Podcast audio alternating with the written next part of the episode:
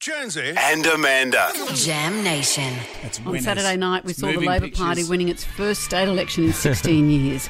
After this historic win, the man who has emerged as the new Premier elect is Chris Minns, joining us now. Good morning, Premier elect. Good morning, Amanda. Good morning, Jonesy. Congratulations to you. Thank you, thank you. No, I'm over the moon. I'm really happy about it. I was surprised how quickly it was all over. Yeah. I got home from the superbikes and my wife said it's, it's Labor. They've done it. That was like at eight thirty. Yeah, it was pretty pretty early, and like a lot of these things, you're thinking to yourself, "Have they called this too quickly? Could it reverse itself? Is this like a bad dream?" But no, it was it was good news. Yeah.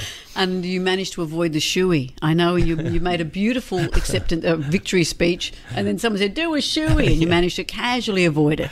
I figured that the goodwill of the election could be sort of undone in the first couple of minutes if I did a shoey. Uh, It doesn't sort of scream responsibility. But I, I think as well, congratulations for firstly on the victory. But your your victory speech was.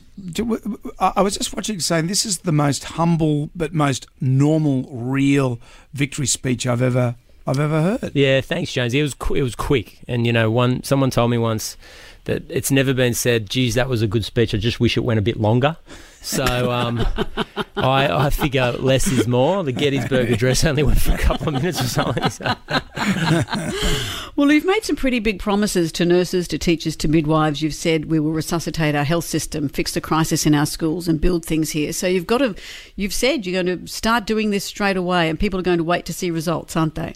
Absolutely, and the the voters of New South Wales, the taxpayers, pay on results.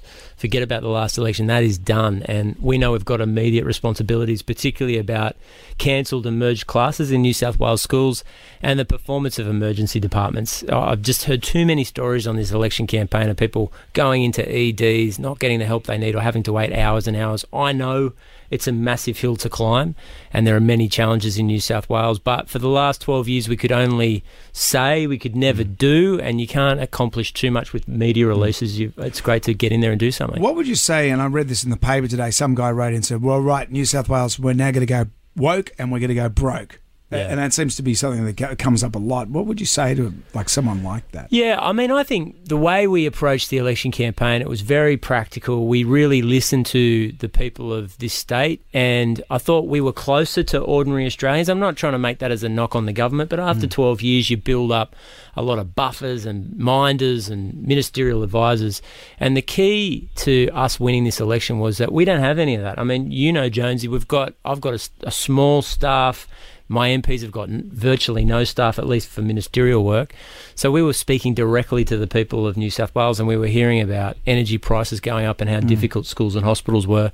That was the key to our success on Saturday, and I've got to keep that. So, you know, none, none of us are going to have our head in the clouds or think that we're too mm. good for the people of this state. We've got to be a very humble government because that's how you get results. And some of those liberal infrastructure projects, you, you can't really stop those because they're they're, they're going now.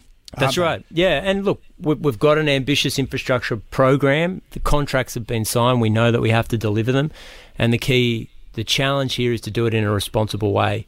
Now, look, the big issue in this election campaign was rising cost of living. I know a lot of people listening at home are saying our energy bill is higher today than it's been ever, and uh, you know, inflation in an economy means that you work harder and harder and harder, but you feel like you're getting further and further behind. That's the immediate responsibility of us. Make sure that we're putting downward pressure on family bills. I liked on Sunday morning your family went to a cafe for, for some coffees and some hot chocolates, and your eldest son asked for a flat white, and you said, "I may be the premier, but no, you're not having you're not having coffee." Yeah, that was uh, one of our sons who's Yeah. a stirrer. One of them peeled off and did an interview by himself, um, which was uh, unscripted. Is so- it? This is the Dom Perrottet t-shirt wearer. Yes. Is it? Yeah. Yeah. He decided that without telling us that he was going to clear the record. He's doing his and uh, so he gave his own impromptu media conference off on the side. Could you see him following in your footsteps? No, well, based on his performance so far, no. No. Um, no, they're, they're kind of interested in politics, but they're just normal kids, and uh, we're all sort of caught up in the whirlwind Mm. at the moment. But it, it's Anna and my responsibility to keep no- home life as normal as possible as well. Sure. Yeah. Sure. It must have been hell on the night when you're just sitting there. I, I would have gone crazy. I would have gone absolutely crazy waiting for that result to come in because you put everything, Yeah. all your eggs in that basket, and all of a sudden it just comes down to that.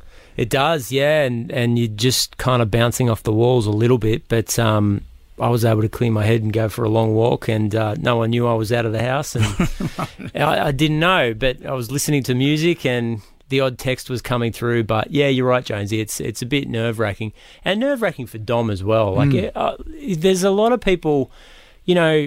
Particularly on election day, it struck me that there's literally tens of thousands of people that hand out for Labor or the Liberal Party or the National Party or the Greens, um, and they do it because they care about their country or their state, and um, it's a good thing. It's our democracy is strong, and we need to make sure we don't go down that American road where No. everybody just takes each other's heads Well, off. then, you know, I found out I was my local polling place, and the Liberal guy and the Labor guy were sitting in little lawn chairs Yeah. next to each other, and they were just like chatting away as if they were at a backyard barbecue. It was like that. Well, they were. It's the You- democracy sausage. Yeah, I know, but it's good. Like in America, where you have the nut bag left and the nut bag right, Yes, of we course. don't we don't necessarily have that here, which is Yeah. Which is, and I I think largely because of you and Dom Perrottet. So thank you for that as a very as a voter. You've got to work at it though, right? Because Hmm. it's very quick. Very quickly, it can just tumble into personal attacks, and you question each other's motives. And one thing that I didn't do and Dom didn't do in this in this campaign is uh, question why he was pursuing. I thought we should go down a different road.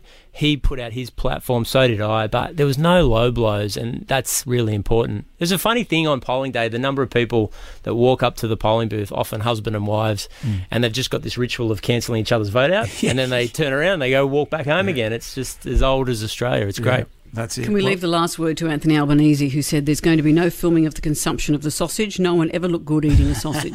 You know what? You ate the sausage really well. There was a picture of you, and you've done you know, the hand over the top.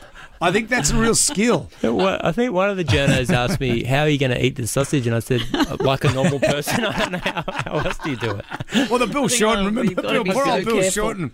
He, he was playing it like a mouthful.